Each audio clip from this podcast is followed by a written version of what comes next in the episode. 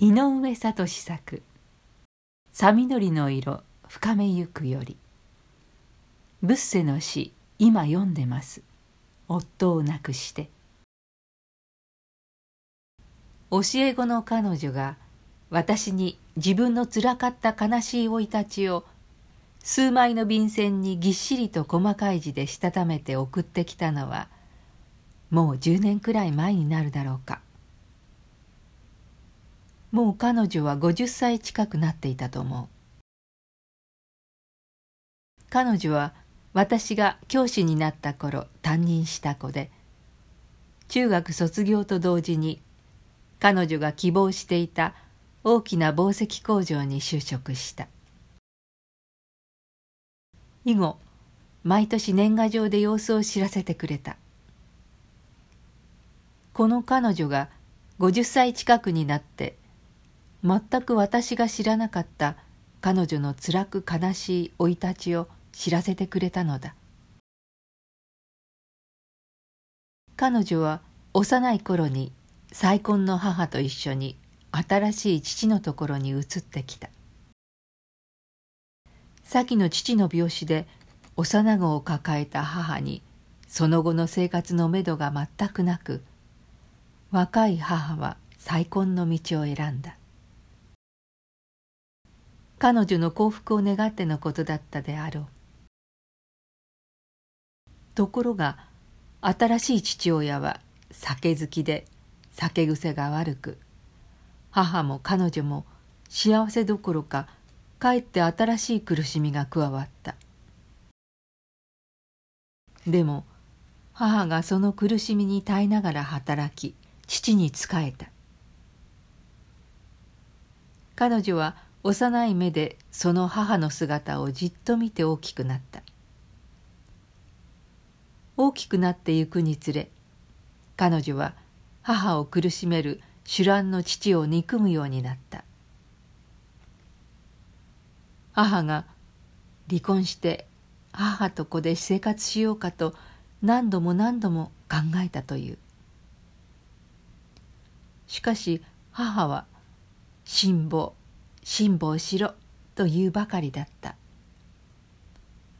そのうちに弟が生まれ母の苦労はさらに加わった。辛さに耐えながら働き続ける母を見ながら彼女も辛抱を続けてやっと中学校に入学した。彼女は中学校卒業と同時に本人の希望でもあり母親の願い通りの大きな紡績工場に就職した。中学時代の彼女は言葉数の少ないおとなしい生徒だった。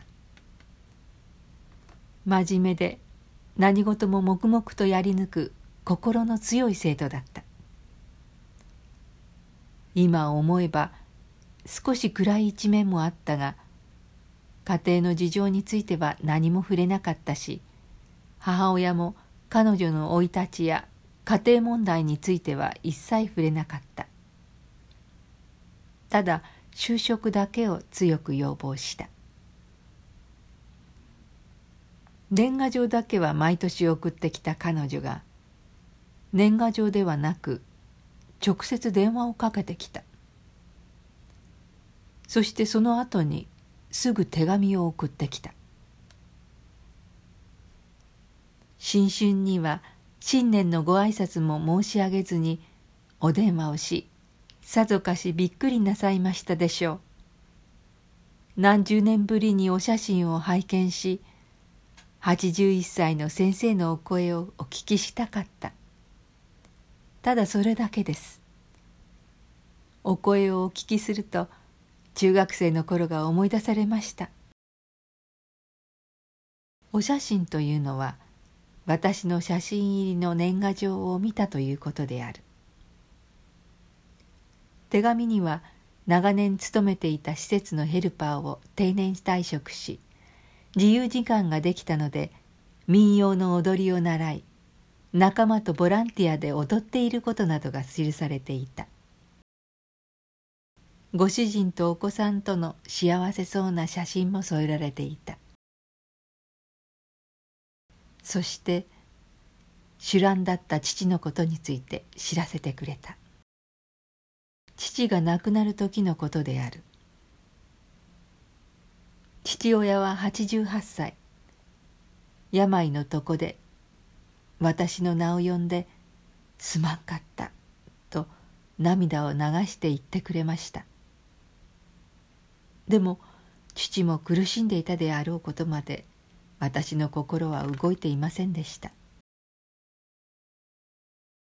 酒乱の父との心の葛藤あの苦悩を抱えた過去を簡単に忘れ去ることはできなかったのです。でもまた一方父の心を理解できなかった私自身を責め立てる気持ちもあったのです。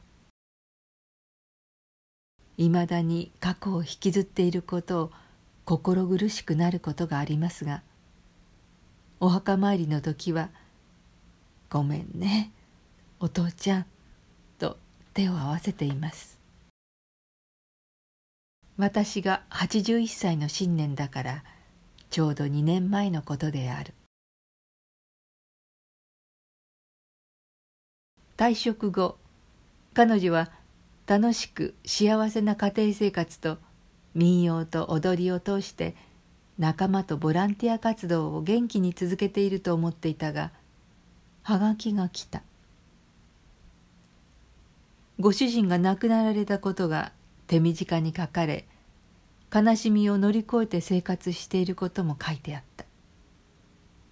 そして中学時代に私が教えたカール・ブッセの詩を思い出して暗唱して勇気づけていると添えられていた。先生に教えてもらったブッセの詩。今読んでます。夫を亡くして。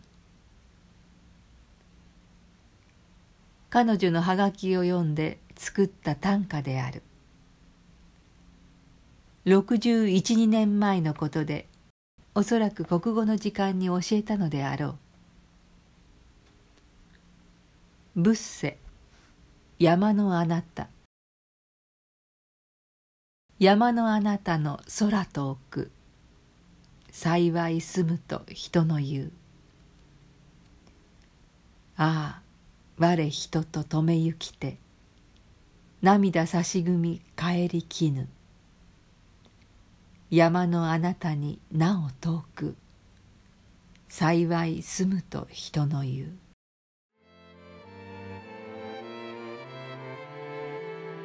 その後の彼女の年賀状には民謡の練習と民謡の仲間とのボランティア活動の楽しさが記されているだけである。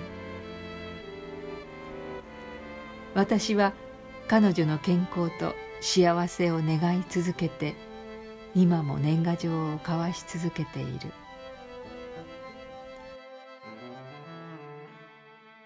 2012年平成24年11月。